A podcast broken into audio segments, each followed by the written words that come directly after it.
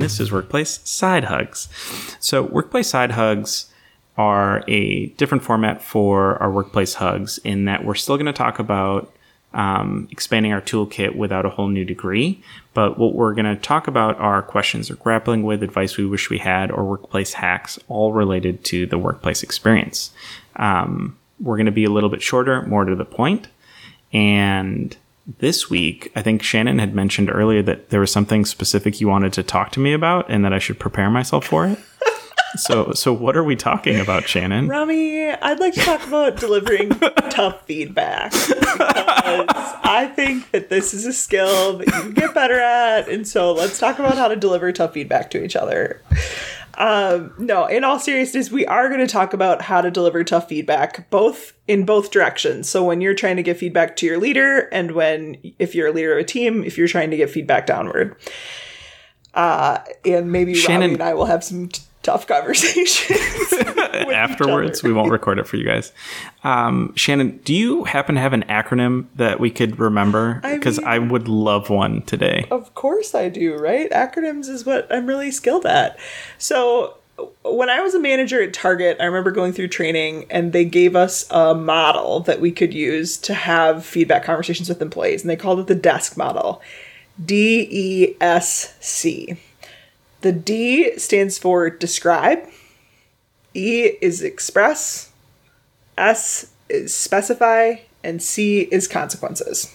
And we'll walk through each of these like kind of components of a feedback conversation that you might have next.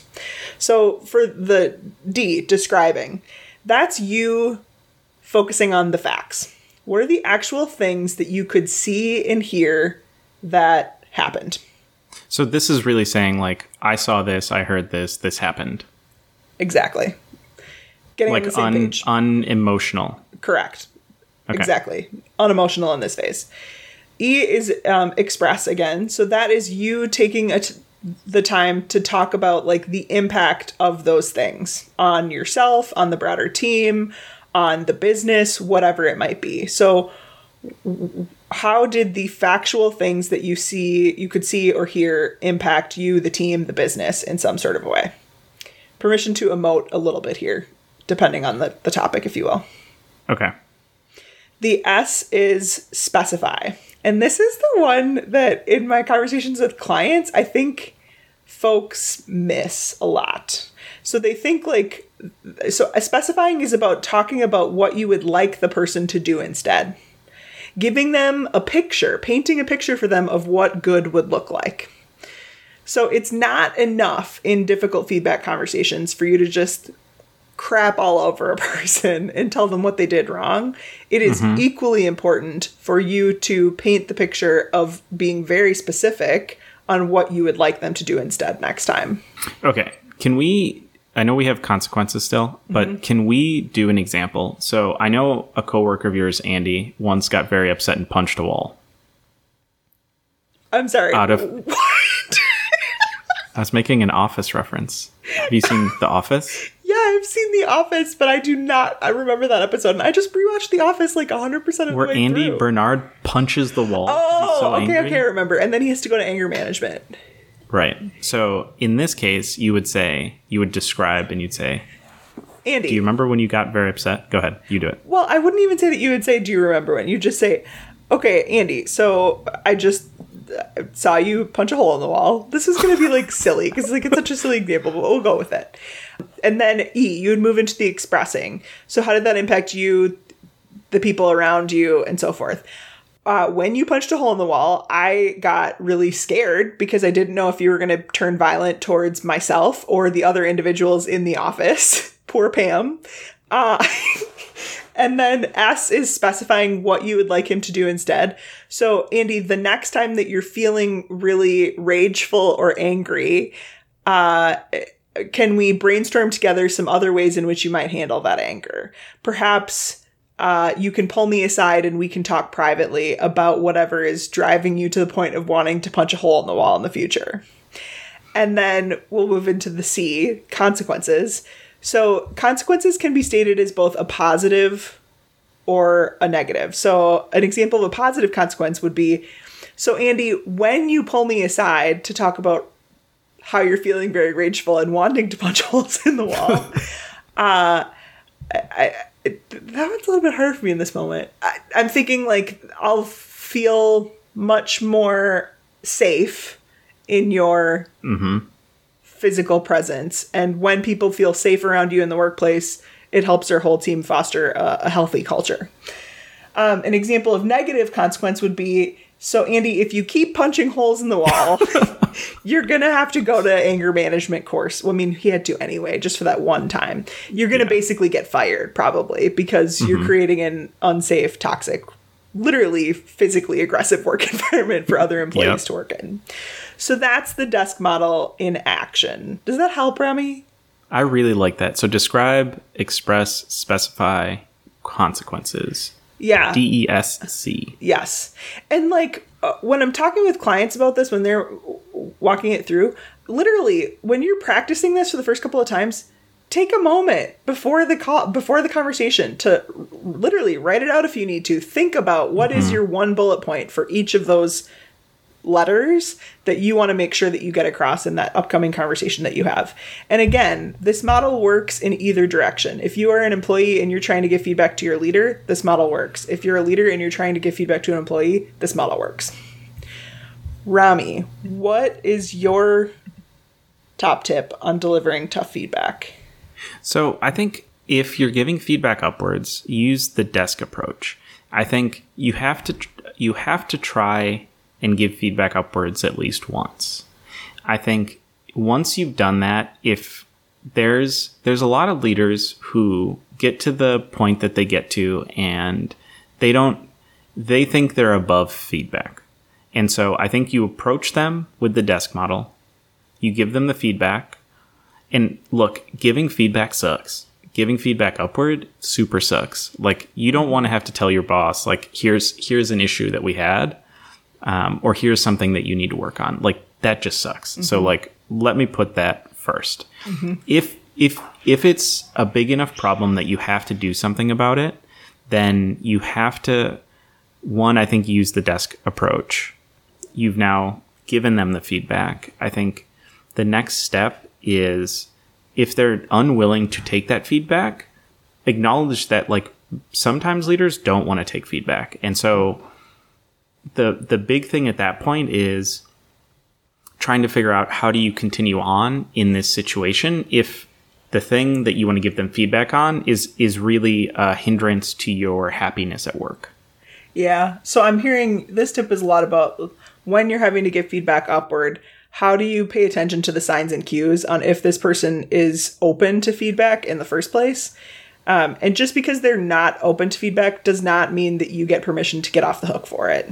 I see that way too often in plays. And like, it is one of my biggest pet peeves when people point the finger out there and don't ever think about pointing the finger back to themselves to think about like what was my role in this how can i be a part of the solution so try to be a part of the solution but if as rami describes you're getting to a place where uh, you've tried again and again and they're just not open to feedback it might be having to turn it into a different conversation of hmm. asking how can we improve that part of our relationship because we need to be able to have dialogue about what we're each experiencing in our working relationship Well, and I think this leads into your next tip. So I'm just going to push you right into it, which is what is your your coach approach? yeah so my philosophy with feedback in general is don't assume that you need to start by jumping straight into the DESC model you know? I think that's like a very well again whether you're giving feedback down or up or sideways um, we can often assume like oh i need to come in prepared to just like tell them this is what i saw. This is where you sucked. This is how it sucked up our business and here's what you need to change. There are many highly self-aware individuals out there who might be beating themselves up and down about what just happened and you maybe mm-hmm. don't even need to have a feedback conversation with them. So whenever i would want to engage someone in, in a feedback conversation i would start with like just a more open-ended question more of a coaching approach in that sense of like so how did you think that went? And i could vividly remember a time with an employee where i where she just did a major presentation or something and I pulled her aside after I said, So how did you think that went? And immediately she was like, crap? That was terrible. Da, da, da, you know and so then like you can almost walk them through a coaching approach of the DESC model to say oh okay great. Um and so what what do you think you want to do differently next time? You know to basically see if they're there. And if they are self-aware enough where they're articulating everything that you would have wanted to tell them from a feedback perspective amazing. You don't need to go through the DESC model. Yep. but if you're seeing a huge disconnect between their um, sense of reality and yours, it might be time. It's not might be. It is time to move into the DESC model to be more specific with them on what you saw and what you want them to do differently next time. I really like that, Shannon, because it takes you off the hook, right? Like giving someone feedback sucks. And so telling someone like, "Hey, your presentation was terrible." Mm-hmm. sucks. Mm-hmm. But me going to them and saying like, "How do you think that went?" and them saying, "Oh yeah, it was terrible." Mm-hmm. It's like, "Okay, cool. Like let's talk about it. Let's figure out how to make it better and like let's move on." Yeah. That that to me, I will take that conversation every single day, right? If someone's willing to say like, "Yeah, I screwed up. I know that I did. How do I get better?" Yeah. I, I will have that conversation every single day what terrifies me is going to someone saying like oh how do you think that went and them saying oh amazingly like really well Yeah. and then at that point it's like oh now i need to whip out this DESC model Yes. and we need to have a conversation and it's gonna suck but like clearly your your self-awareness is very different than what i experienced Yep. Yep. Yep. And so that's maybe a good segue into your final tip on this topic on how to deliver tough feedback. Yeah, I think for both ways, it's it's don't sugarcoat it.